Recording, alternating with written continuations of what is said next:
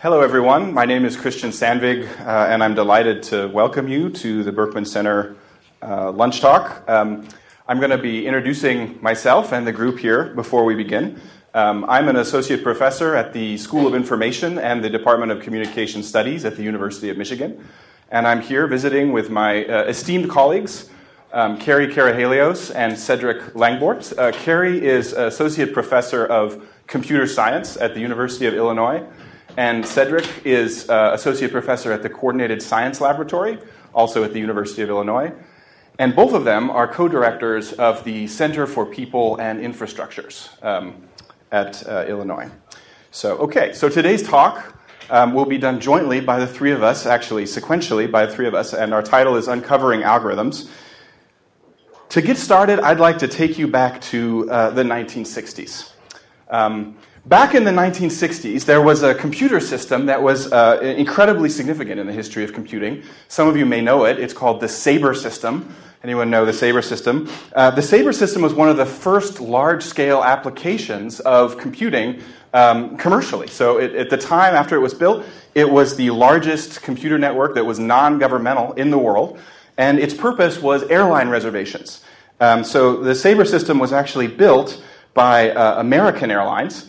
And um, uh, American Airlines had the idea that uh, rather than using this really interesting paper and pencil and Rolodex system they used to use for reserving seats on planes, computers might be able to handle the immense logistical challenge of reserving all the planes in American Airlines' fleet. So they distributed terminals, and the terminals were to be used by ticket agents and then later um, travel agents, and they, crucially, allowed people to reserve flights other than American Airlines. So you might know Sabre because it's now still exists, and it's the engine behind sites like Travelocity or Expedia. And so this is the Sabre system.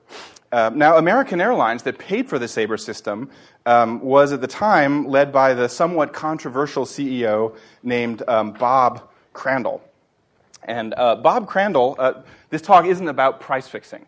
This is just the picture of Bob Crandall that I found, although he does look slightly guilty. I imagine that he provided this picture to the, to the New York Times, but he looks slightly guilty. And he was a controversial figure um, because users of the Sabre system actually found that uh, it seemed to privilege American airline flights over other airlines' flights. And uh, at first, this was just a suspicion among the competitors to American, but later it became uh, somewhat obvious that this was happening, and it launched a famous uh, antitrust investigation against American Airlines. Now, uh, Bob Crandall... Um, Uh, Bob Crandall uh, built the Sabre system, and one of the interesting things about it is when he testified before Congress about what he was doing, um, he gave this quote, which introduces our topic today. He said, "The preferential display of our flights and the corresponding increase in our market share is the competitive raison d'etre for having created the Sabre system in the first place." And so rather than going in front of Congress and saying, well, it's just an unbiased search system, he said, "Of course it's rigged. Why wouldn't we rig it? Why would anyone invest so much money in an internet platform and not rig it?" So we might call this the Crandall theory of algorithmically curated material. And the Crandall theory would be, of course it's rigged. Why wouldn't it be rigged? Why would we spend so much money on it anyway? Of course it's going to advantage our interests, sometimes perhaps over the interests of the people looking for flights. He actually pioneered, H C I fans are interested perhaps, he pioneered this idea of a unit at American that he called screen science. And these people were tasked with manipulating the order of results on the Sabre system so as to increase profits. Um, so let's move forward then from the nineteen sixties uh, to today. Um, you know, at the time, nineteen sixty, the nineteen sixties, you know, this was a pioneering computer system, but, but now we live in an online world that's totally awash in algorithmically curated content, from the search results that we get from Google and Bing to social media sites where our news feeds are curated. And uh, we often have some uncertainty about what exactly those algorithms are doing. Um, and so our talk today is to address this sort of rising, I would say, a chorus of scholarship that says that algorithmically curated material is important, and there might be some reason that we need to know how the algorithms work, even if we don't work at the algorithm providers. And these reasons could be legitimate. So in Crandall's case, Some have argued uh, that he was breaking the antitrust law. So that would be a legitimate reason to know how the Sabre algorithm worked. But it doesn't have to be illegal. You might just be a user of these algorithms. And in order to make an informed decision about what system you want to use, you want to know what they're doing. Maybe you want to know what they're doing with their personal information. Maybe you're a, a competitor. Uh, and so on. So there might be legitimate reasons for you to want to know inside the algorithm, even though you don't own the algorithm itself. Um, so this picture is actually from a great story in Read in ReadWrite, uh, it used to be ReadWriteWeb, um, about Facebook's system of likes. As some of you may have read in the background material that's on the link for today, um, the Facebook news feed um, has some interesting features, and one of them is that Uh, when people like things on the newsfeed, sometimes those likes are repurposed and attached to advertisements that are shown to their friends. And so uh, one of the interesting things about this story is that the journalist who wrote the story did a great job describing how people started to notice what we might call implausible like relationships, like the, oh, my, you know, my friend the the you know the rabid vegetarian likes McDonald's, my friend the Marxist thinks that Facebook is great. This is strange. And, and then so they actually embarked on a process where they uh, did things like some people created fake Facebook accounts and tinkered around to try and see if they could reproduce this behavior. Other people just talked to their friends and said, can anyone send me any pictures of things that Facebook says I like, to try and figure out how the algorithm works. And so this is really our topic today, is that you might be using a system that's algorithmically curated, and you might want to know how the algorithm is working, but it's kind of a, a tricky thing to figure that out, because we all have uh, a personalized uh, experience with these, uh, with these algorithms. And when I say a chorus of scholars, I just want to briefly mention the, the names, some of them in the audience today. I mean, people have been writing about this, like uh, Gillespie, Nissenbaum, Zittrain, Barocas, Pasquale. I mean, it's really a large number of people who are saying this is important stuff, and we need to we need to do something about it. But what is it that we're going to do is, is not always that clear. And so our topic is sort of the next step. So for the remainder of the talk, I'll address these questions with my colleagues.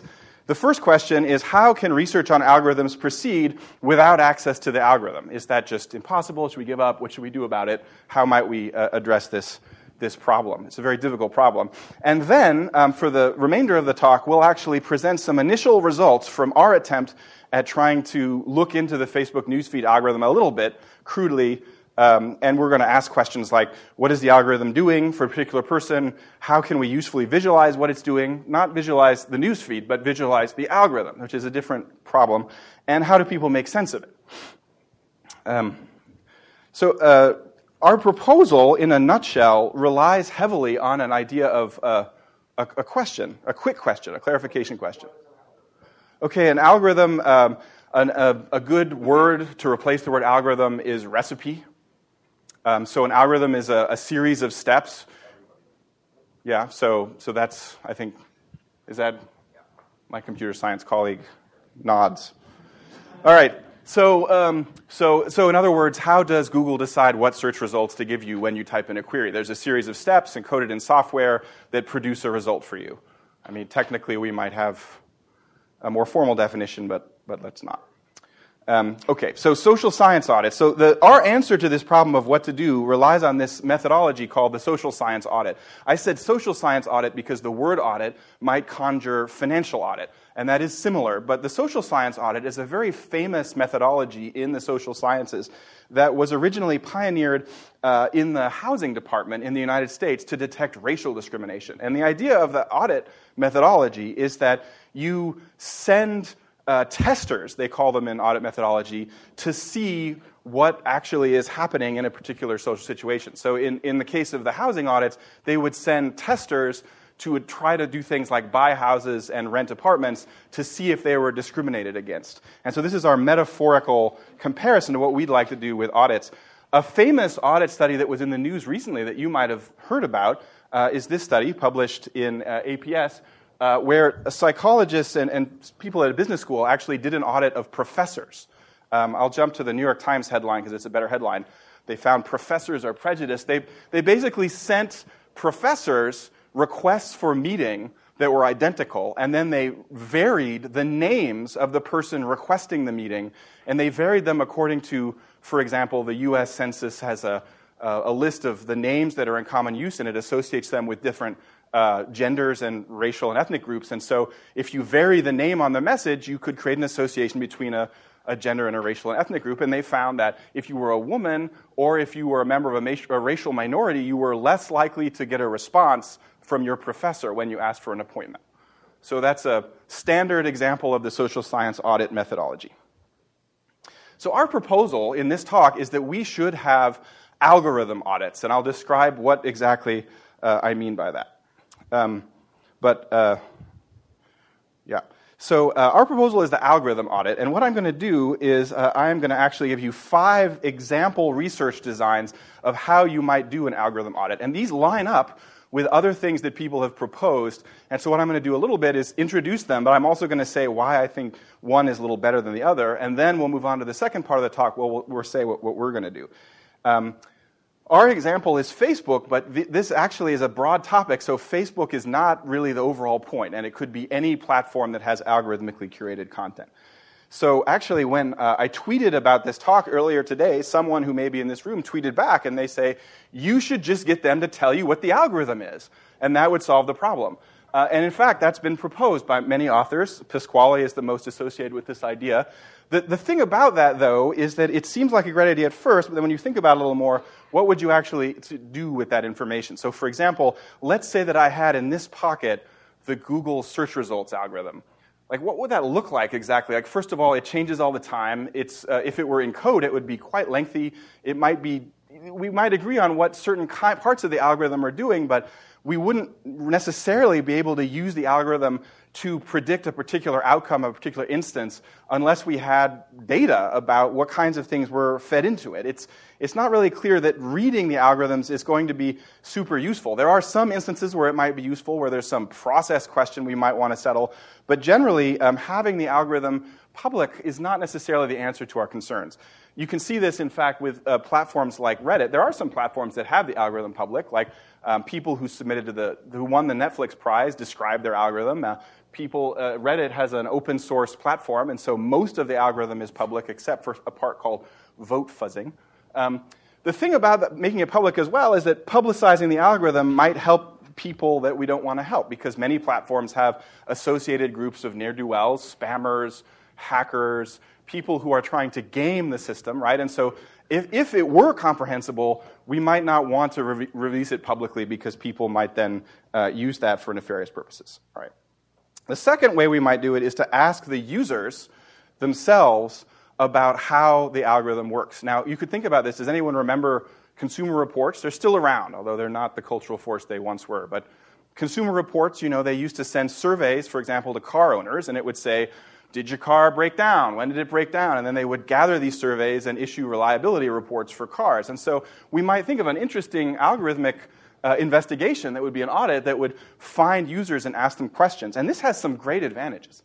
One advantage is that, metaphysically speaking, it might be really important to know what the users think the algorithm is doing. That might be more important than actually knowing what the algorithm is doing, because you could imagine the users modifying their behavior based on what they thought the algorithm is doing, and this could produce a very different overall system depending on the thoughts that they had about the algorithm. So it has some advantages of finding out what they think, but then the disadvantage would be in a platform like Facebook, like the news feed, asking people a bunch of really detailed questions if we wanted to do a large statistical analysis. I mean, how would that work? You have a lot of sort of problem with uh, remembering, like, you know, seven days ago, did your news feed contain these four words more frequently? It's just not something that you can ask the users.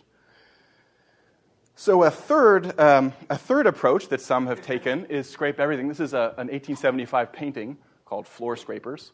Um, a third approach is scrape everything. Oh, that G is cut off. Oh, anyway. Um, and uh, this approach, you would have some sort of programmatic interaction with the platform in order to figure out what the algorithm was doing. But then you run into other problems. And one problem is that the platform might not like it. And currently, a lot of our interactions with platforms via A P Is are at the platform's discretion. And so there's an adversarial relationship in an audit study, and it's difficult to know how you would manage that um, pro- programmatically. Uh, you also have a problem that in the United States, the Computer Fraud and Abuse Act makes scraping things against the will of the platform very problematic. And so when we were interested in doing the study we'll present later, we sought legal advice, and the legal advice told us don't do it because of the Computer Fraud and Abuse Act. Um, the fourth out of fifth approach would be sock puppets. Sock puppet is internet slang for false accounts that are manipulated by someone else. So a nice thing about the sock puppets is it really mirrors the audit methodology classically to, this, to detect discrimination, for example, because the sock puppet could be a user account that the researcher inserts and then does something. So there's some intervention. Like, let's see if I search for this over and over again, if the personalization builds up and then I get different results. So the sock puppet has this nice way that you can control sort of what's happening and learn more. But again, you have the problem of the Computer Fraud and Abuse Act, and it's not clear that that's super ethical um, because you're inserting a bunch of fake data into the platform, right? And it might be trivial, but still, it, it doesn't doesn't seem necessarily the wisest course. Uh, and then finally, um, the approach that uh, we're actually advocating and going to talk about next is the collaborative audit. And that would combine some features from many parts of the, the things that we talked about before. The collaborative audit, you could think of a little bit as this site, bidding for travel dot com, which is obscure. Has anyone heard of bidding for travel dot com? So basically, it's a user community where they all got together and decide, we all like to book hotel rooms on Priceline. What if we all exchange information with each other about what kinds of bids we're putting on Priceline? And then we see, by comparing bids and results, if we can come to a collective understanding of how Priceline works. So that's what bidding for travel is. You can really make a good deal on Priceline if you read bidding for travel. Um, but uh, for our purposes, it's got some interesting features because you've got the users working together. It's not clear that it's unethical because they're using the system as they normally would. At the same time, they're interested in figuring out how the algorithm works. They're, they're exchanging information. Now, this is just a forum, but our idea for the collaborative audit would be there would be some software-assisted way that you could organize a large group of users and learn from them. So on that note, I'm going to pass the, the mic to my colleague, Professor Karahalios, and she'll talk about our study. Um, can you hear me? Um, I think I'm on. Okay. So we began by sitting in a room together, um, playing with the Facebook A P I, seeing what we can get. Can we get what posts people see or appear on their news feeds? Can we get what people like, what comments they like? Our goal was to better understand the algorithm ourselves and to create some sort of visualization so that participants um, in a study might be able to better understand the elements of their algorithms presented in the form of the Facebook news feed. So we gathered lots and lots of data. We were trying to figure out what was going on, and we found it was really hard because we made a Facebook group page, and it turns out that if you look at the how many people see it, four of us saw it, it would say that one of us saw it. So we were discovering discrepancies in the Facebook servers, when they synced. How can you collect reliable data? So we spent a lot of time assessing what it is to get reliable Facebook data. Essentially, we wanted to use this data to visualize the consequences of an algorithm. Um, we did some pilot studies, and casually, in these user studies, we found that some graduate students, even the C S department, who routinely used Facebook, were unaware that their feeds were filtered. So we were showing um, random visualizations, and we just assumed that people knew about the algorithm. Um, we were wrong. We had to take a huge step back and remove the complexity, remove all the likes and comments and all of that, and just go back to the bare bones and create a simple series of visualizations to tell a story about the algorithm, to take users on a visual journey that explores and reveals slowly parts of the algorithm to them. So there is some precedent for this. Um, if anyone's familiar with the work of Kevin Lynch, um, he studied invisible processes in supportive design. So in the mid nineteen hundreds, it was wayfinding studies. He explored how individuals perceive and navigate the urban landscape. And what about, he looked at what about a city allows easier perception, more accurate mental maps for the dweller. And his work actually was incorporated into practice for better urban design. So we borrow from him. And the approach that we came up with was um, an interview survey approach, um, similar to what Kevin Lynch did. Um, we then created something that we're calling a prompt that I will explain shortly that exposes some of these hidden algorithms to users using the Facebook A P I. Um, and finally, the idea is to work with many users together to help them personally and as a collective understand what's happening. And today I'm going to present these first initial steps as a work in progress. So what did we do? We brought forty people into the lab. Uh, we did a simple pre-interview to understand their Facebook usage. Um, we showed them our, our prompt, and again, I'll explain that in a little bit. And then we did a follow-up interview. Um, with these forty people, we spoke to them anywhere between an hour and a half and three hours. We found people really wanted to talk about their experience using the newsfeed. Um, the study ran from November of two thousand thirteen to April of two thousand fourteen with the follow-up in June. Um, unlike most of the computer science studies I've done in the past, where we get about forty C S students or anyone we can find down the hall, we went to great efforts to try to recruit a good representative sample, as good as we could, as good as we could get. Um, in this pre-interview process, we collected demographic info, like I said. We discussed Facebook practice. Like, I didn't know that people would just glance at the newsfeed, then go to indiv- people's individual timelines and back and forth. Like, a lot of this was new to me. Um, we got people's general Facebook beliefs. Um, and then after that, um, we showed them our prompt, which I'm going to describe shortly. So um, FeedViz is the prompt that um, takes you on this visual journey. It's a set of four panels that emphasize the content and the people that are reflected in your Facebook newsfeed. So I'm going to start by showing you uh, the first fan- panel. Um, so like I said, it's a Facebook web app that uses F Q L and the A P I to extract posts and other features from your Facebook feed. What you're looking at here on the left is all the posts that were posted by all of the friends on your specific network. In this case, this is my network, actually. On the right are the posts that appear on my newsfeed. And you can't see this very well in this projector, but the ones that are both are colored the same way. Um, so, for example, I did not see that Cliff Lampe liked a post, but I did see that um, James Landay wrote V P N for China working, check. Um, One of the first things that people noticed when they saw this is just how long this left column is compared to the right column. It's huge. It's huge. You're scrolling and scrolling and scrolling. You're not getting to the end. And we only showed about a week's worth of data. Um, I can tell you that I don't remember the first time I realized there was an algorithm behind the newsfeed. I just don't remember. Some people did. For most of our subjects, this view was the first time they're even aware of the existence of an algorithm. More so, um, they had no idea how the algorithm affected their use. Yet, almost everyone was very eager to talk to us, start a conversation about it, and probe parts of the feed exposed by the tool. Um, just to give you a glimpse of our subject pool, it turns out that thirty-seven percent of the people, roughly, were aware that there was an algorithm before participating in our study, um, and sixty-two percent were not aware. Um, so I showed you the content panel. The next step we took them to was on a people panel. This is a person view. Um, and the idea for this one was to make sense of why people appear on your newsfeed um, and try to make sense why some folks are hidden. So, for example, what you're looking at here, on the left are three bars representing three people whose posts are completely hidden from you. You don't see their posts. On the right are three people whose posts you see all of. And in the middle, you get this hybrid mix of posts that you see and you don't see. So, for example, I saw all of Justine Cassell's posts for the week. Uh, Jennifer Chase posted two things. I saw one of them, but I did not see the other. And Jim Foley posted a message that I think I really wanted to see, but I don't know because I didn't see it. Um, and so here you can refresh on this screen, and you can keep seeing like different people and where they appear in this sort of histogram of whose posts you see and whose posts you don't see. And one of the things we found as people were exploring this was that people would get really, really upset when family members, loved ones, appeared in the left two spots and not in the right column. Um, as you keep refreshing, these lists get, kept getting longer and longer. So you can see this full list of everyone's posts that you, where you see all of them. And you'll see that everything these people wrote here was completely hidden from you using this interface.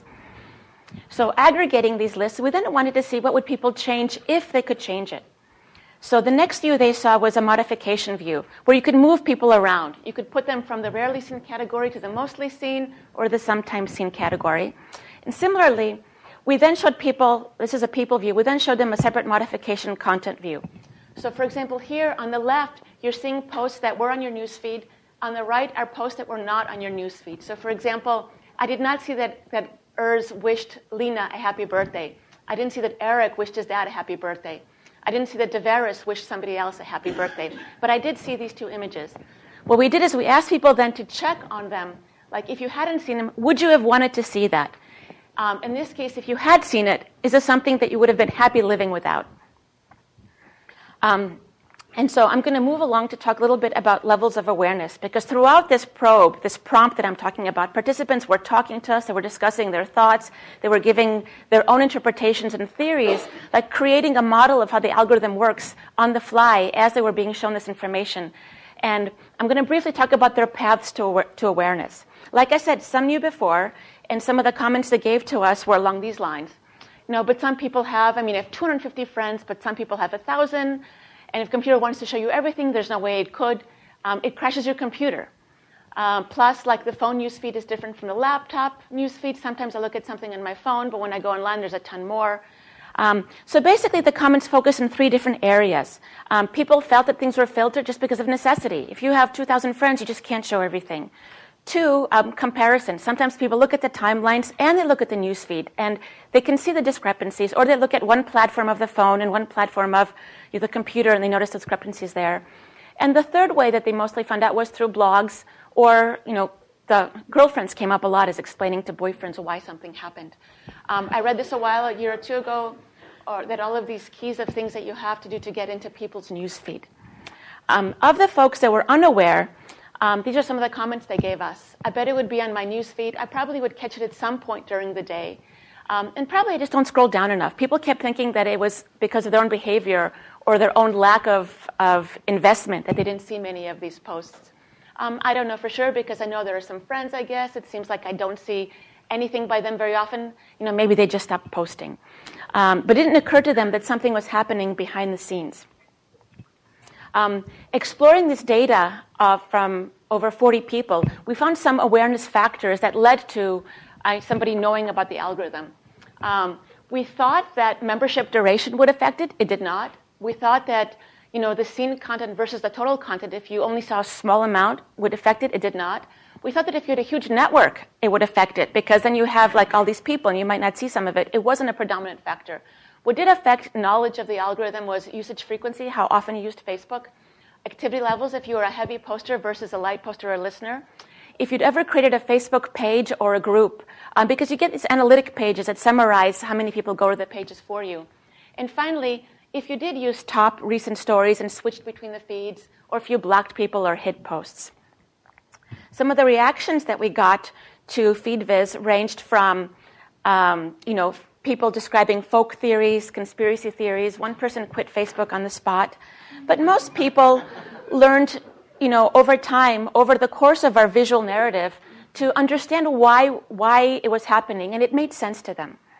So for most people, we got these initial surprise shocks. Like, so, do they actually hide these things from me? Like, hey, um, it's kind of intense because you see the movie The, Fa- The Matrix. It's kind of waking up in The Matrix in a way. I mean, you have what you think as your reality of like what they choose to show you. Or just, what the hell, Facebook?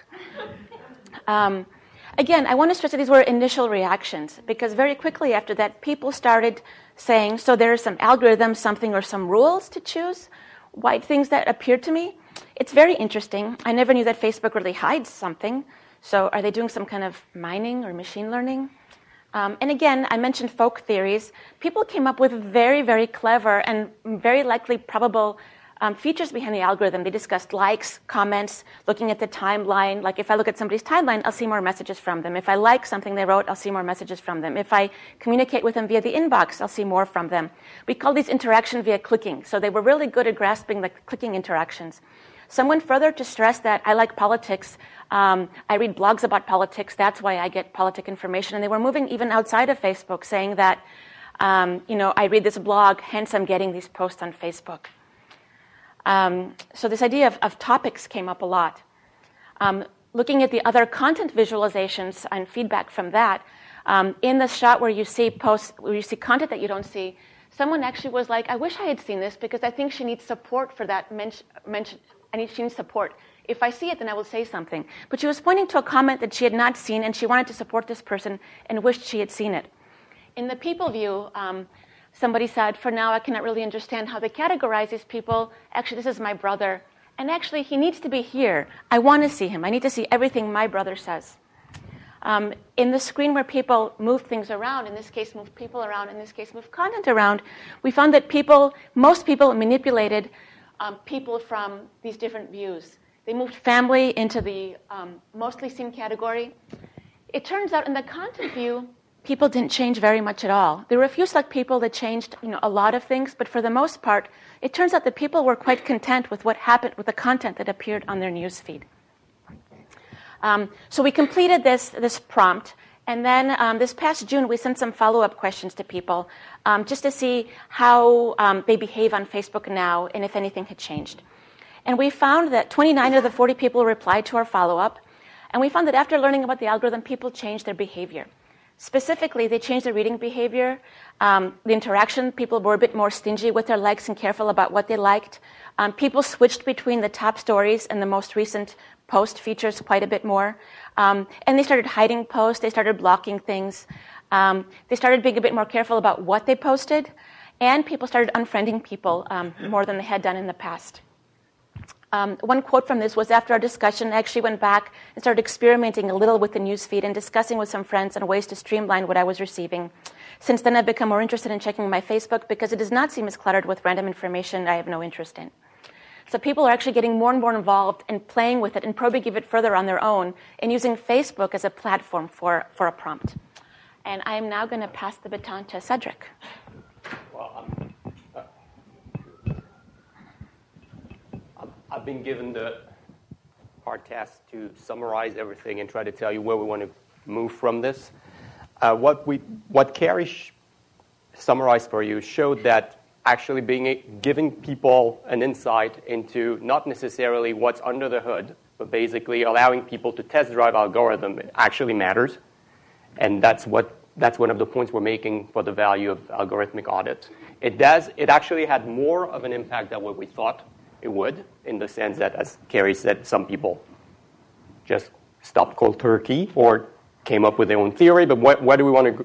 And what do we want to go from from here now? One of the things we're working on now is to actually scale FeedViz, FeedViz up so that it can be used by more than forty people and actually be widely available. And then, based on all the data that we want to gather, actually perform the type of audit that Christian was talking about. And in some sense, if, if you like, we want to mesh, machine learn the machine learning algorithm.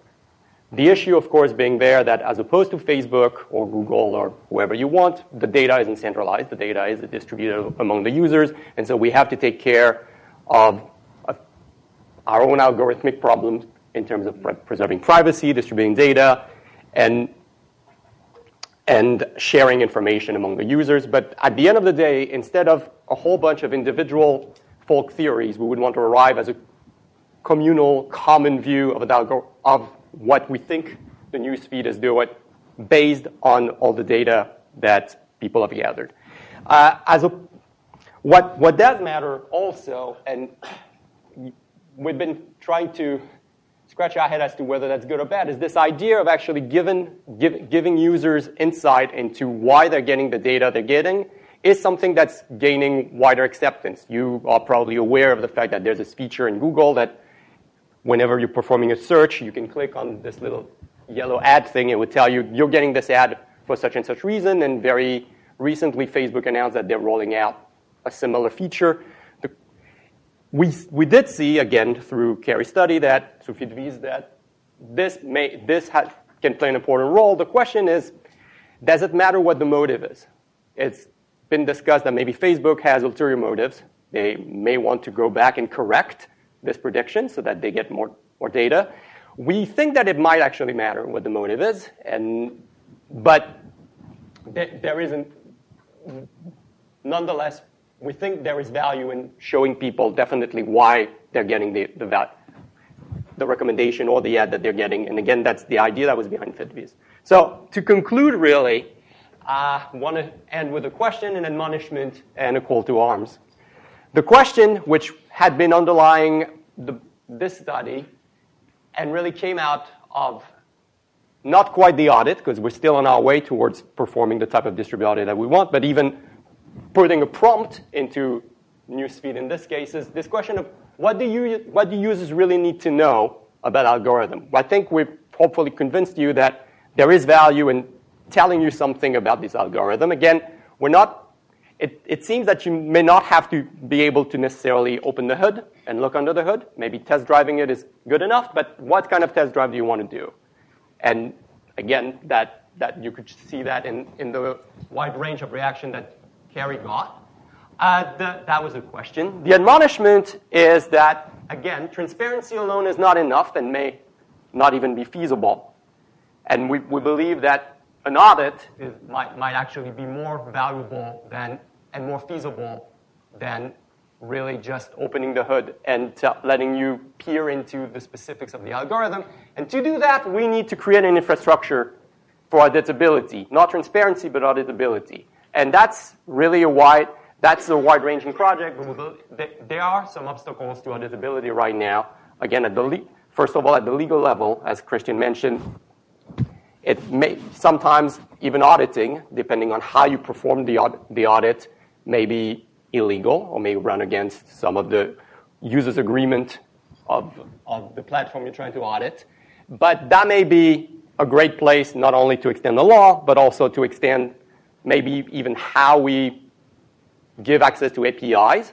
And also that may be a great place where a nonprofit or even maybe a governmental agency might actually do, do a lot of good and valuable work. And I'll end with that, and thank you for your attention.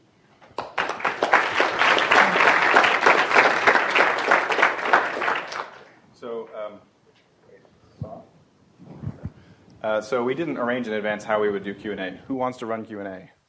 We're all gonna run, me. uh, all right. Well, um, yeah. Well, you don't. You don't have to stand up. It's fine. It's, uh, Um, so uh, we're happy to take your questions, and uh, we need you to speak into the mic because of the. Uh, the live stream, which I forgot to mention actually during the intro. This is being live streamed, and so anything you say is public.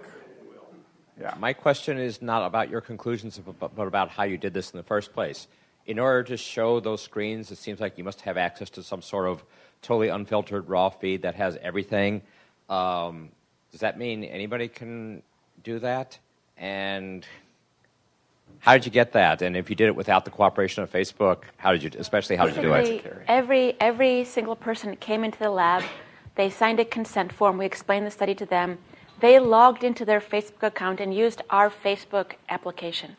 So by using our Facebook application, the A P I allows for calls where you can get at everything that their friends post.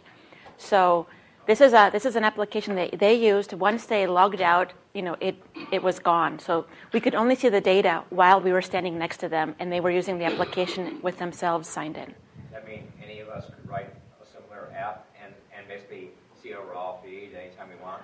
You could see your raw feed if you wrote an app, correct? Oh. Yeah, and actually we, ho- we hope to release our tool, in which case you could use our tool to see your raw that's feed. Definitely not well known. But that, that's an important point, is that right now, Facebook is coming to you embedded with algorithms and filter, filters that you didn't choose. But that doesn't have to be this way. You can you can pick your filter. You can make your filter. Yeah, I mean, another, another great point is they're probably listening. So Facebook, don't turn it off. Like, do we want auditability to be dependent on their, uh, their saying it's okay for us to do this? Because they can change the A P I uh, tomorrow. Well, if you want to censor that part of the uh, record... Right, that's right. Dan, you cut that out. No, I'm just kidding. Um, where's the mic? Right here. Okay. I actually have a similar question about the what is actually the all in the all, right? Like, presumably it doesn't include things that have been caught by Facebook spam filter, whatever that entails. Presumably it doesn't include things that people have reported or marked as spam that have been pulled out of the all feed. And I guess I'm wondering, I mean, so if top news is known to be a subset of the all, we s- still don't really know what all is a subset of. Mm-hmm. And I wonder if you think that your um, collaborative audit approach is able to answer that sort of question, or if that's kind of an entirely different black box that we need to tackle through a different approach. So I can tell you, I mean, those questions are excellent, and we were struggling with that as well. So the all approach more closely resembles the most recent feed. And so we took, for someone like me, we took about a week's worth of a week's worth of, of news feed posts. And it's it's quite long. It's it's longer than you, you could actually probably sit and scroll through, which is why the studies probably went over three hours and people wanted to sit there longer.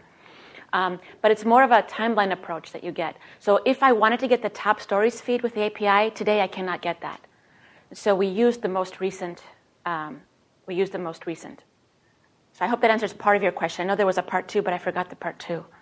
I think it was the the spam and the marked content, and is that? So what's not what's posted to Facebook that's not in the all? Yeah, I don't I don't know that yeah. we're going to be able to get that right. I, it's a, it's a great question. I mean, it would be neat. So I also have a related question on the other side, which is, I mean, in some ways, Facebook is more open than most algorithms you see. I mean, even if their A P I goes away, you could probably painstakingly redo this by taking all the names that someone is friends with and then individually going down what every single thing that person posted, because it's on their page. To create the all, To yes. create the all. So you could yeah. recreate it without even the A P I. But most algorithms are not like that. I mean, most of the things that we see that are algorithmically filtered, there's, there is no accessible version of all. At the beginning, you, you said that you saw this as being not specifically about Facebook, but about all kinds of things we deal with with algorithmic filters, from Google to Pandora to whatever. I put in the Pandora because their algorithm mm-hmm. bugs me. But um, how do you see applying your technique or your approach when you don't have any kind of access to something resembling all? So, you know, we chose specific features to look at. So if we were to choose Twitter, you know, we might choose some other features as well, or maybe have a subset of all or more. Um, this idea of all on Twitter is just huge. You know, I don't have, I, I think it costs right now like a million dollars to get a year to get like all of Twitter. Um, and you can get a subset, you can get one percent. Um, but we chose specific features, and I think for different tools or for different social media sites or different news feeds, we could cater specific features of the site to expose. We don't, might not necessarily have to choose this specific one. But there are other features you might expose that might give you an idea that an algorithm is, you know, is lying under the hood.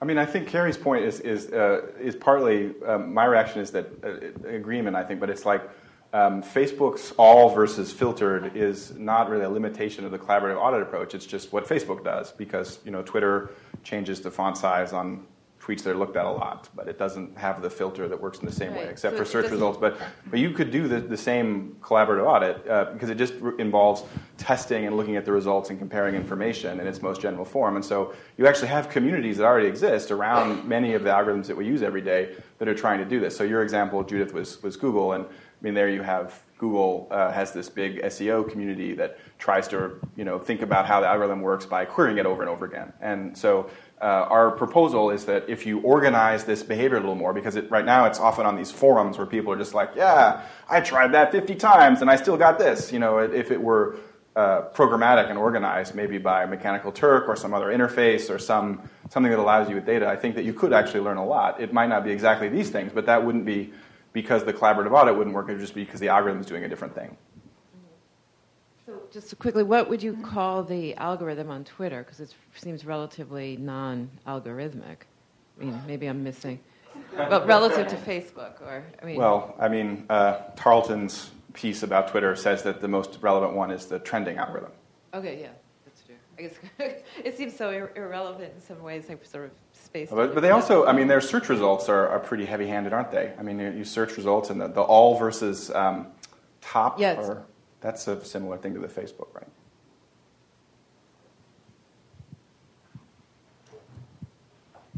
Thanks. Um, so I, I wonder, I mean, I'm hugely sympathetic to the questions you guys are trying to answer, and I think they're fascinating. I, I wonder if part of what is coming up in the questions that Chris and Judith had, Um, it strikes me that the metaphor of the audit is a little tricky, because in some ways using the A P I, it's it's as much sort of critical technical practice, right, where it's you, you have access to bid information. Many of your users don't know how to do that, right? They're not writing A P I uh, interfaces themselves, but you can do that and create a different access to the information and then do this kind of like contrast, right, sort of recognize that, which feels a little different than the idea, like the classic one, where you just send in moles. It's more of a sock puppet approach, right? You send in someone and go do the thing they're supposed to be able to do and get information back sort of on the ground. So part of it, I think, is this question of just, you know, being able to say, like, sometimes this can depend on the A P I.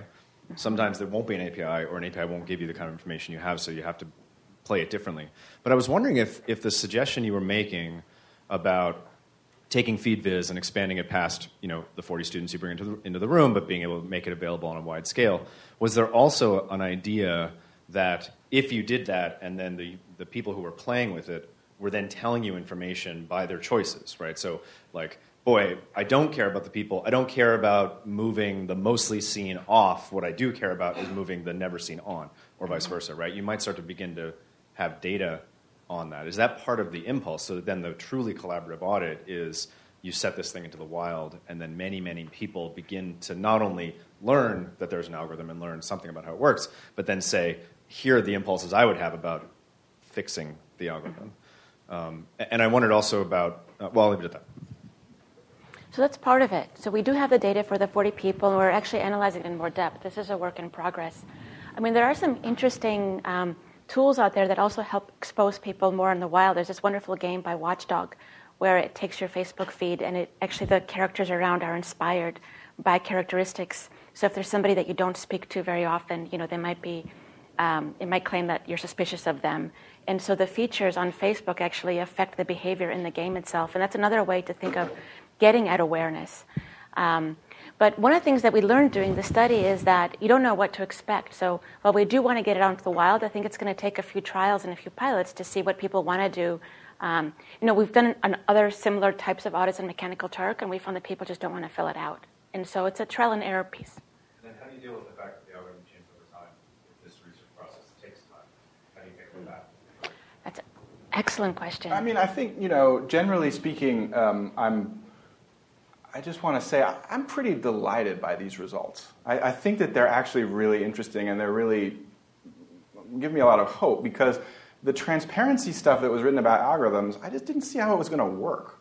Uh, and so it didn't leave me feeling like there was anything that we could do. And yet we have like really important societal problems. I mean, maybe Bob Crandall wasn't enough. I mean, I should have mentioned like LaTanya uh, Sweeney's work about Uh, racism in ad placement or something like that, right? I mean, so we have these really important problems that we would like to address, and we don't really know how. And, and so I, I'm actually quite encouraged, and I like the audit app metaphor a lot, even though I admit, as you pointed out, it's not exactly the same as the classic audit.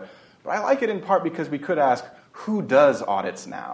So housing audits are still performed, and they're actually done by activists, sometimes in collaboration with researchers who help with the statistics. They're done in lawsuits. And so in some ways, this is like a blueprint of what civil society might do to address this algorithmic structure that people are increasingly concerned about. So you're right, totally a fair cop. It's not a perfect parallel, but I actually like the idea of testing over and over again, whether it's a sock puppet or a real person.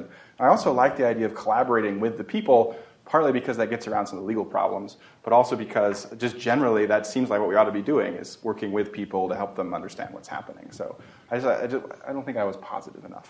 And again, to, to some extent, if we wanted to go back to really what to the essence of the algorithm, if we were interested in really learning the algorithm, that would be an issue that things keep changing, obviously. But that that's not even the standard that we're going after. In some sense, you... If a large enough, a large enough community of people get through multiple testing experiences, the impression, it's confirmed, it's not just your own peculiar experience with, with this algorithm, that something is happening. That may be ground enough to say that maybe that's not the intended effect that you wanted, but that may be ground enough to go back and say, well, th- this is what your algorithm seems like to a reasonable amount. And that seems to agree somewhat to the standard of, of law that is ruling existing audits. So again, the point is not that we're not, we've been having very long discussion, including late in the night yesterday, about are we reverse engineering or not. We're, we're, we're not reverse engineering in the sense that the goal, we're, we're not going after a sheet of paper that says this is what your algorithm is. But if somehow that might, not being a lawyer, but my feeling is that this is really how law works. Is there are, of course, rules, but if a large, and or that's at least how R R B works, is if a large enough community of people have a, a common experience that this is how the, the artifact they're interacting with works, maybe it's true, at least as far as law and R R B is concerned. I would, I would also be curious to see like people doing something similar, you know, over over periods of time. So even just talking to them before and after, it was nice seeing the change. And you can imagine that over periods of time, maybe like larger changes will, you know, have more collective shifts. So I would be curious from a qualitative point of view, even to talk to people once every two years or so. I was surprised that you didn't mention advertising. And um, I, I think it's very reasonable to imagine that the actual algorithm, the hidden algorithm, has inputs from people who are buying your attention via the, the feed. And right now, a lot of that is um, overt. You know, an ad announces itself as an ad, uh, incredibly annoyingly. Um, but more insidiously, um, of course, if someone mentions something that is either the name of a product uh, for which someone has bought essentially advertising space, um, it could be bumped up in the algorithm, uh, or even more insidious things.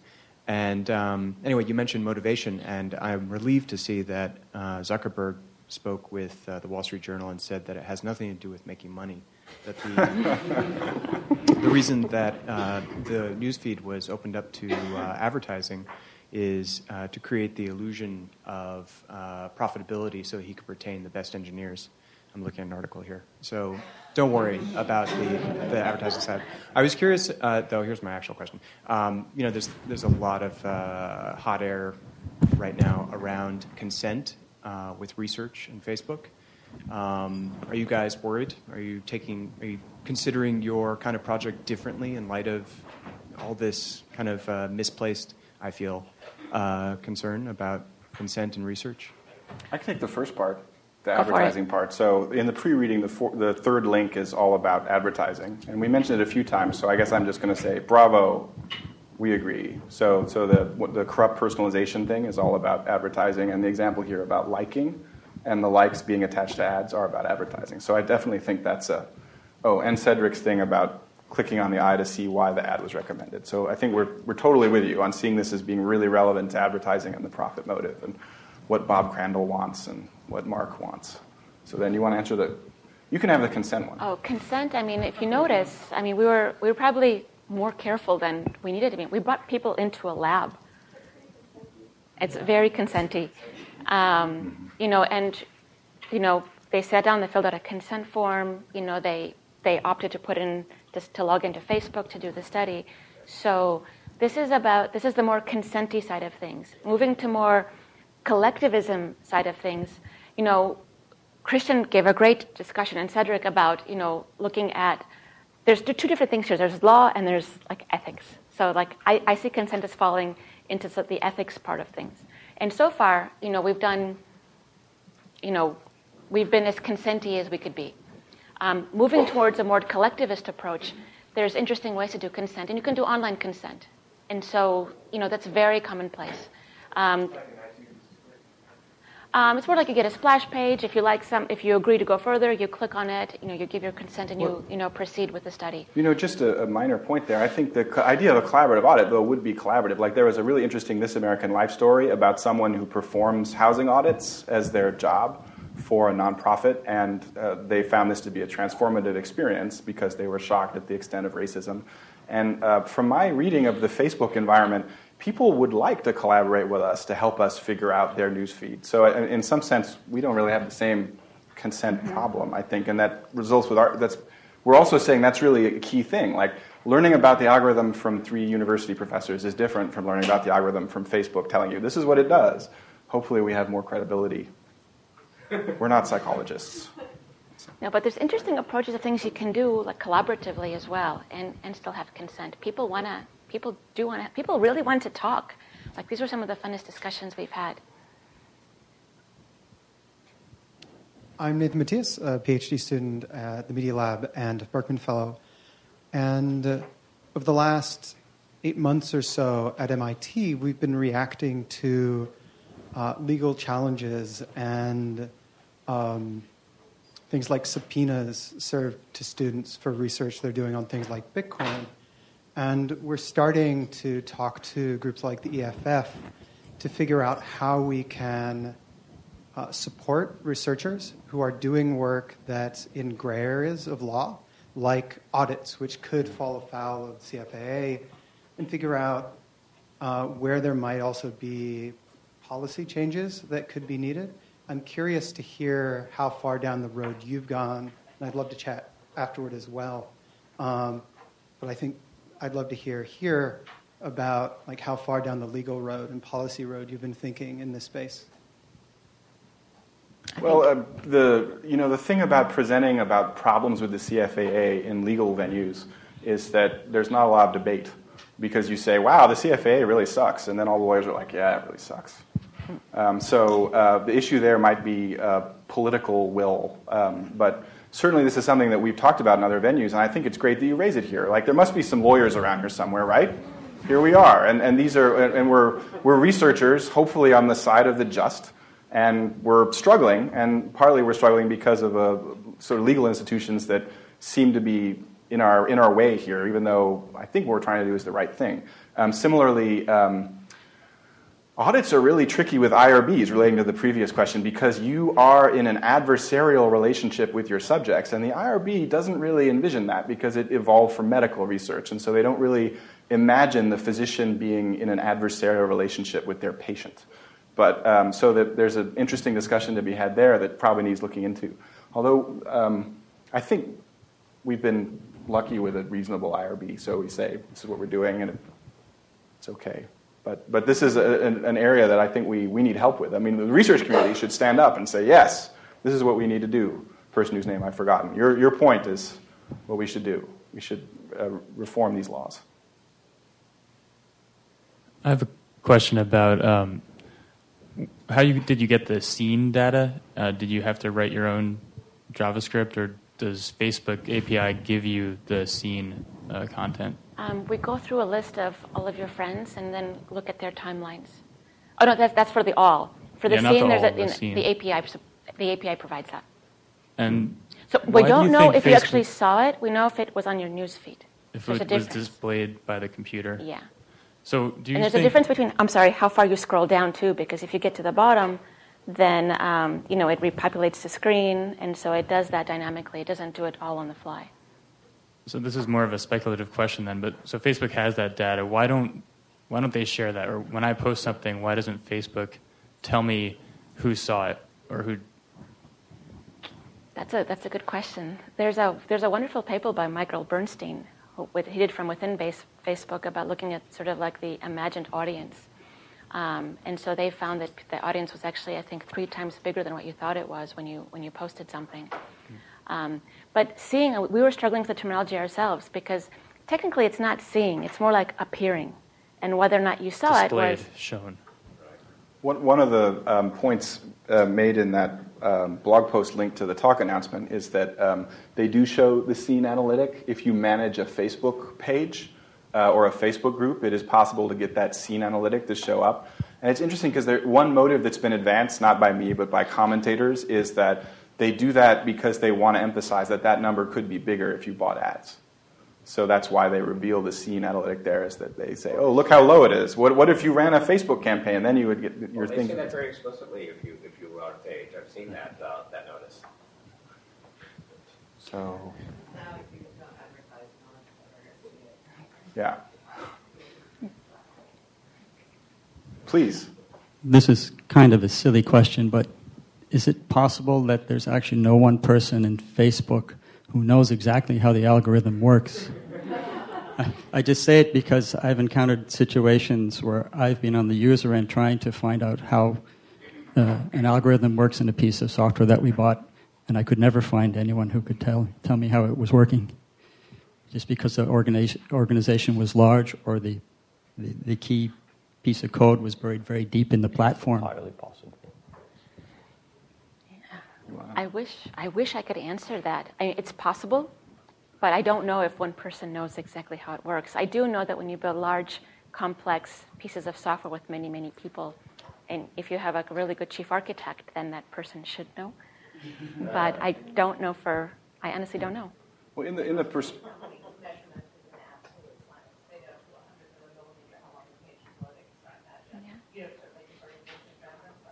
Well, I, so, I mean, I, I'm skeptical that they know. I don't know what Karrie thinks about it, but I, I'm skeptical. I mean, but one thing that's important to point out is that in a collaborative audit, we're not necessarily interested in assigning blame because we're interested in the consequences right now, and so we detect those consequences. So it doesn't matter that much to us if there is something bad going on, like there's a particular person. And I think that's important because some of our discussions about Facebook have devolved into a discussion of, like, whether Mark Zuckerberg is a nice man, to quote mm-hmm. Dan Schiller, but that's really not the point. Like, it's a, you know, Google Plus has implemented many of the same algorithms uh, as Facebook, and so uh, it, it's a structure that we need to address, really, not the whims of personalities of particular people. Um, although maybe there's an there's an evil person who knows it all and is, you know, I don't know. I don't know. Um, it seems like your study, in large part, taught people to uh, maybe be more aware of an algorithmic gaze with both interesting and complicated consequences. Um, and I was wondering if, sort of in the process, you guys got lots of what seemed like really exciting qualitative data. Um, if people reflected at all on the fact that it was their choices about relationships and communications that led to the results that they were seeing, that the algorithm was in fact interacting with their own personal choices, and whether or not you saw any self-reflection about how they might manage their relationships separate from Facebook. I mean, the idea of, oh, my brother isn't appearing in this. Maybe your brother isn't appearing because you're never listening to what your brother is saying, so maybe you yeah. should listen to what your brother is saying if you think it actually matters. Like, or it turns out what people were saying about that specific comment was that, you know, I speak to my brother so much face-to-face, I don't need to speak to him on Facebook. So there is no relationship on Facebook because of the face-to-face relationship. So there were a lot. I couldn't go into it in that much depth because the, in terms of the qualitative data and the analysis that we did on the theories that people came up with, um, they were immense. They fell into the main categories of clicking behaviors, like things that I actively do to articulate publicly that something is happening, to sending inbox behaviors, and then going a bit further into imagining even some algorithms that, that I don't know how to build yet. Um, but they were talking a lot about topic analysis. They were talking a lot about reading pages, you know, um, you know, outside, like on Hacker News. And because of something I did on Hacker News, I'm getting this on Facebook right now. So the stories that people were coming up with were pretty complex and pretty, um, they were, they were very interesting. And I think that, at least in the early phases, a lot of what they, they suggested, I think, is very plausible. Like, I don't know the algorithm, but I can suspect that what I like has something to do with, well, actually, from a Facebook paper written by the wonderful Maura Burke, I do know that comments matter more than likes. And so people picked up on that.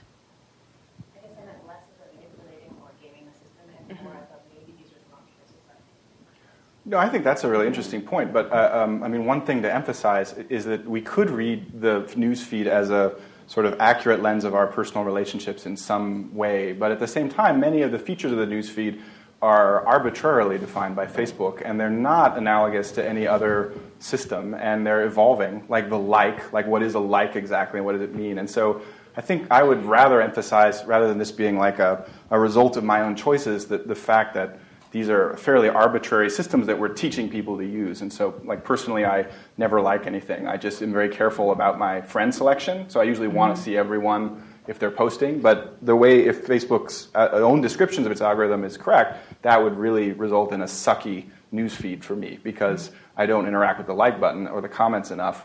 And that's what happens. So is, am I, like, wrong for not pressing the like button more and, and using the, the friend feature? So, but... your broader point is algorithmic literacy, which is a, a phrase that's gotten a lot of currency lately, and it's an interesting one, and I'm not sure what I think about it. I don't know. We talked about this some. I'm not sure if I'm representing my co-authors, but I mean, in some way, algorithmic literacy seems like a failure because it's like we collectively have built a bunch of systems that we don't like, so the best we can do is sort of teach our children to be skeptical of them, right? So it, w- it would be nicer if the algorithm sort of worked and were really everyone really liked them, and then, but, but at the same time, when we do so. For example, uh, if we taught people how to use the Facebook, uh, how to use the Facebook and the Facebook algorithm, that might help them. But in some ways, as, as Carrie's pointed out in other contexts, they don't need that knowledge. I mean, it's it's most useful when Facebook is doing something they don't like. So if Facebook does something that they like all the time, we might not need to know as much about how the algorithm works. And this is the Zittrain proposal for a fiduciary relationship between you and the the platform. So that if you if the platform's acting in your interest, that's great. You don't need to know as much how, how it works because you hire a lawyer. You don't need to know the law. They know the law. They're working on your behalf. But right now, they're not working on your behalf, and you're not sure what they're doing. So that, anyway, there's a lot to your question that I'm sorry. There's just a sort of thing that this is why we use on Facebook is that it used to be that you could click on someone's name and say, I want to see all their posts. Which is great for people like your brother who you might miss if you don't comment on, or you, you want to see nothing. You want to do that many times.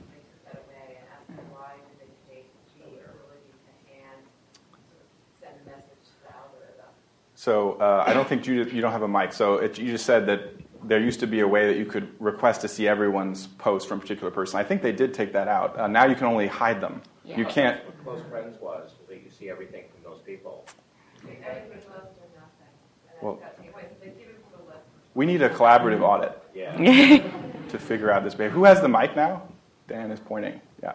Hi, thanks. This was really interesting. I'm Nick Seaver, U C Irvine Anthropology. Uh, hey, we cite you, Nick. Oh. So I have a question about folk theories, uh, which are of interest to me disciplinarily, I guess. But the, the sort of takeaway being that most of these theories are folk theories. And if you sit alongside someone who's working on a, a personalization algorithm, say, and ask them to explain things that are happening, you get a lot of similarly, well, I wouldn't say uninformed, but like informed in a way that doesn't necessarily have anything to do with what's going on under the hood explanations, mm-hmm. right? They'll say, oh, well, this must be because whatever. And this is a lot to do with this Facebook question of, like, yeah. does anybody know what's really going on? Probably not. It's distributed. But also be, not just because the algorithms are complicated, but because they only do things in conjunction with data. And the thing that these people spend all day bashing their heads against is the fact that unexpected data types come in, screw with what the algorithm does, and it's all edge cases, right? And so one of the things that I liked about the paper about the auditing was this question of, you know, talking about sort of sampling the algorithm, because what you're doing is you're also sampling the space of data that can go into the algorithm. Um, but I'm wondering where this goes. I like the, you know, okay, now people are aware of the algorithm and we're moving from ignorance to awareness or something like that. Um, but I'm not sure what happens in the future when you move from folk theory to something else, especially if, the, if this idea of what the algorithm's really up to is kind of fuzzy in a way that I would suggest is Uh, one of the, we were just saying on Twitter, one of the only certain things about algorithms is that they're actually fairly uncertain about what they're doing because they're changing all the time, et cetera. Um, so I'm just curious, like, what you're going to do about the fact that you might say that all theories are folk theories at the end, and so why pick one over another? So I think that's a that's a really nice point. Just to to go back a little bit, you know, we came across that same problem in developing our study because We we used to use the term mental maps a lot. We wanted to see what people's mental map was of the algorithm. Um, and it turns out if you don't know one exists, you don't really have a mental map of one in the first place. Um, and you don't create a mental map by using our tool once. You know, you need to experience something quite a bit to develop, you know, a, a model in your head for, for what that actually means. Um, and so in some ways, you know, one path forward is to, you know, collect some of these, collect some of these folk theories and see, you know, what the common denominators are. You know, another path is to actually put out a few, like, tasks for people and say, look, if you do this, you know, can you tell us what the consequences might be and collect a bit more solid data if they volunteered to give it. Um, the idea is not to, like, I think starting with the folk theories has been so much fun because it's been, it's amazing how quickly people know the insides of their networks in ways that as outsiders we could never fully comprehend. Um, and they know sort of like the, the, the the small little things that they did on Facebook like like two days ago that might have influenced something that we couldn't even have picked out in an interview. But one of the things that we're exploring right now is looking at specific tasks, like if I do this, then what might happen. Or Christian had a really nice um, had a really nice story where one of a post that he made stayed at the top for a really long period of time, and he was asking people, you know, how long it was there, um, why it was there. I don't remember the exact details of your big story, but. Yeah, I mean, so um, I, I think I completely agree with Karrie's response. Just to get to your first question, or maybe it was your last, about what if, what do you do? Are you just going to gather what people think about these algorithms, and it's all going to be sort of a folk theory? But but remember that one port, point of FeedViz is that it is actually gathering information about the feed and what is shown to you and what isn't. And so that part isn't a folk theory, really. It, it, we're asking people to explain it, but that is actual data about what the, we think the algorithm is doing. And Um, keep in mind as well Crandall's theorem. Like, Crandall's view of algorithms is that they're all rigged. And, I mean, not to be sensational, but, I mean, you know, he was testifying before Congress because he was in trouble.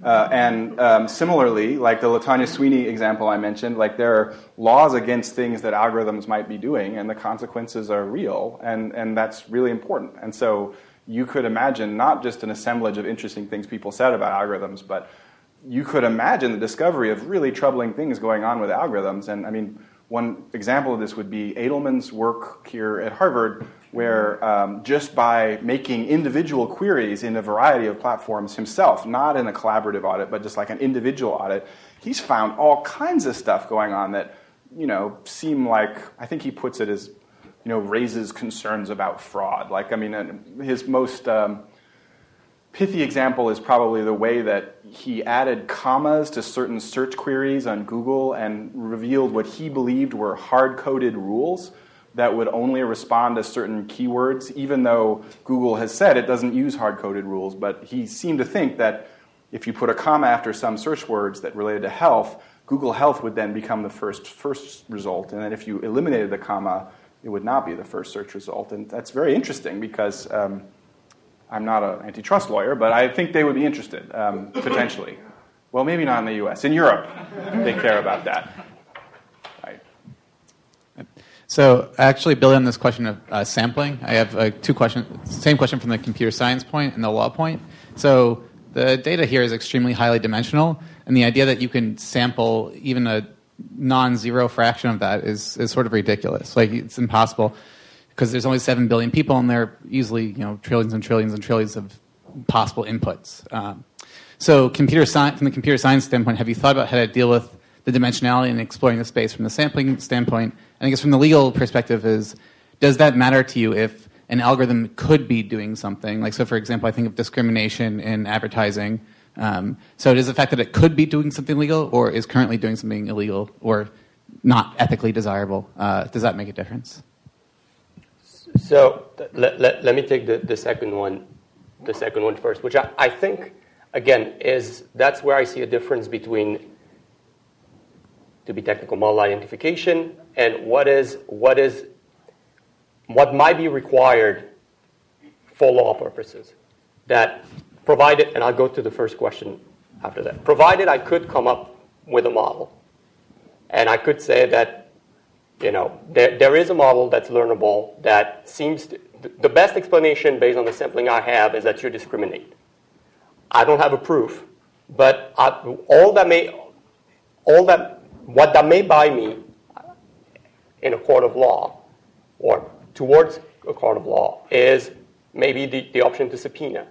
Maybe I can actually, if, if that's what seems to happen, I'm not, I, I will never be able, that, that's the difficulty is I don't think we'll ever be able to assign intent. I will never be able to come out of an audit and say, I do know for sure that, you know, you're using race as a discriminating factor. All I can say is, here are very simple models, or here are the most the most probable models based on the, you know, the traces or the data the data that we have that are, that explain the data, and it seems that you are actually discriminating, and maybe that might actually be of interest even to the to the programmer because you you may not even know. For example, in, I'm French. In France, it is illegal to, to have any data that is based on religion. You cannot ask about religion, right? You, you, and to some extent, you can always take surrogates for it. But if by doing so, you were to construct an object that could predict, that could predict religion, you might be in trouble. You may not want to do it. So the, again, no, I, I, I, I do not believe, I do not expect to ever be able to assign intent or to even to come up with a, a model that's likely. That is the true model with high probability. But it might just be enough. And at, again, at the, that's also what audits do, is we, you never, at the legal level, you never end up with, you know, you cannot say that discrimination is at play for sure. All you can say is, it very much looks like you're acting as if you're discriminating. Stop. Do something about it. If add noise, so be it. So the standard is different also. That's, that's why, in, in some sense, we think that the concept of audit is actually powerful here. In terms of sampling, you have a good point. That definitely they are. That's something that we started looking into. I again, there might there are intrinsic limits to what's learnable from what we could do, and maybe we won't be able. That's one of the things we hope to be able to learn as we scale FeedViz up. Is maybe simply, you know, there you can go at the level of fundamental, right? Fundamental uh, theorems as to exactly, you know, what's the sample complexity of learning a particular thing. So we're we're hoping to be able to, we're, we're hoping that we can still learn something. But that would be a great experiment in practice. Is it? Can we? Are we going to hit those bounds or not? But absolutely, I I also do not ex- expect to be able to learn everything perfectly. And again, neither do I need. Do, do I even want to do this? I mean, just. But that's a great question. Absolutely. A, a closing point on that is that, you know, the quantitative models we use now for things like this really suck. So, like, to stay on the antitrust theme, let's look at the H H C I. Is it a really great model of anything? Wait, what does it stand for? Something Hirschenfeld? Someone know? No one knows A C E. All right. Sorry. All right. That's it's whether A C E. Whether you are right. Is there is there right? That's the test to decide whether you are uh, you are um, you deserve antitrust scrutiny. You deserve, it's you, a quantitative test to, des- to determine whether you deserve antitrust scrutiny, and it's very very simplistic and in fact some, somewhat ridiculous, and yet it's in wide use. And so we don't actually have to do that much in order to do as well or better as some of the things that we're using now. So I think we can improve on current practice. I think Dan is giving us a signal here. Yeah, is this the, is that the signal you're giving? Is it this signal? We can manage one more question. Well, where, who has the mic is probably the person who gets asked the question. Yeah. Um, so I take a sort of perverse delight in database vandalism, and Facebook is the one I like to mess with the most. And one of the things that I like to do to it is I make these custom lists without using any of the free ones that they have. They all have funny names, even I forget their names. And there's one of them that's the only thing I read. How? To what extent am I warning its algorithms by never viewing my raw, my quote raw Facebook filter instead? You know, that's a really good question. Can you tell me a little bit more about how you create these and who's on these? Because that'll oh, give us. The people I actually want to see. Okay. Um, I, I I hate Facebook so much that I'm on it twice. Um, okay. And the account that I actually use, which is not the easy one to find. Um, a much smaller number of people, but then even on that, I have a smaller list that's like people I know that are actually part of my life that don't post annoying things on Facebook because I have good friends who do that. It's just yeah. It's very, you know, sort of, if I, you know, decide I like somebody's stuff when I go to look at it, I'll put them in. Yeah. If I'm hanging out with them more, I'll put them in. And so that's the only thing I ever look at on Facebook. So I guess I'm, so where is the thwarting? So you're seeing this list. Yeah, and I feel like by using to use their preset best friends. I see, I see. So and you're not using the smart lists. You're yeah, making your own lists. I'm making my own lists. Okay. And you know, you can't tell it anymore to always show me this person, never, you know, you mm-hmm. just never. Yeah. But I kind of, I feel like I'm getting around that a little bit by only letting it choose from a much smaller group of people. Mm-hmm, mm-hmm. So they know who you see. I can tell you that the smart lists are more like a recommender-like system. So the idea is that, um, you know, from the beginning, they're just not very good at all. How many people here use smart lists? What are smart lists? Exactly. Oh, okay. He said, he said, what are smart lists? I might be using them without knowing they're called that. Oh, so they basically pre-populate some groups with close friends, acquaintances. Um, and so uh, Zuckerberg actually gave a talk. I think that less than five percent of people actually use these. Um, so they're not that widely used. Um, if you have a, in a sense, you're creating your own newsfeed. So you've made your own personalized newsfeed. So they see what you see in that feed, and they probably make predictions within that feed. Yeah. But right now, like the close friends and the acquaintances, from my interpretation, I don't think that there's that much that you can that much meaningful data you can get from that yet.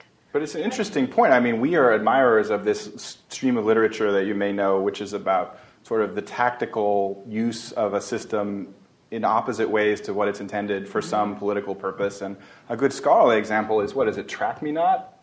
Yeah. Yeah, so that, yeah, yeah like Helen Nissenbaum, yeah. and I forget her co-author right now, but uh, it's a great, so it, it sends false data about you in order to protect your privacy.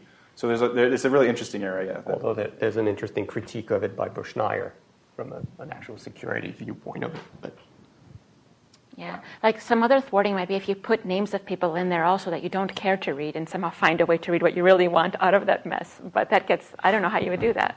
See, I didn't even realize that the, quote, smart list auto-populate, because I've never used it. It's just when I go to put somebody in the list, you're like, oh, do you want to label them family, close friends? Yeah. Like, screw you, Facebook. Yeah, and so it turns out people don't want to do that. People, it takes time. Dan's giving me eyes. So, yeah, so so thank you very much for a, a very engaged audience.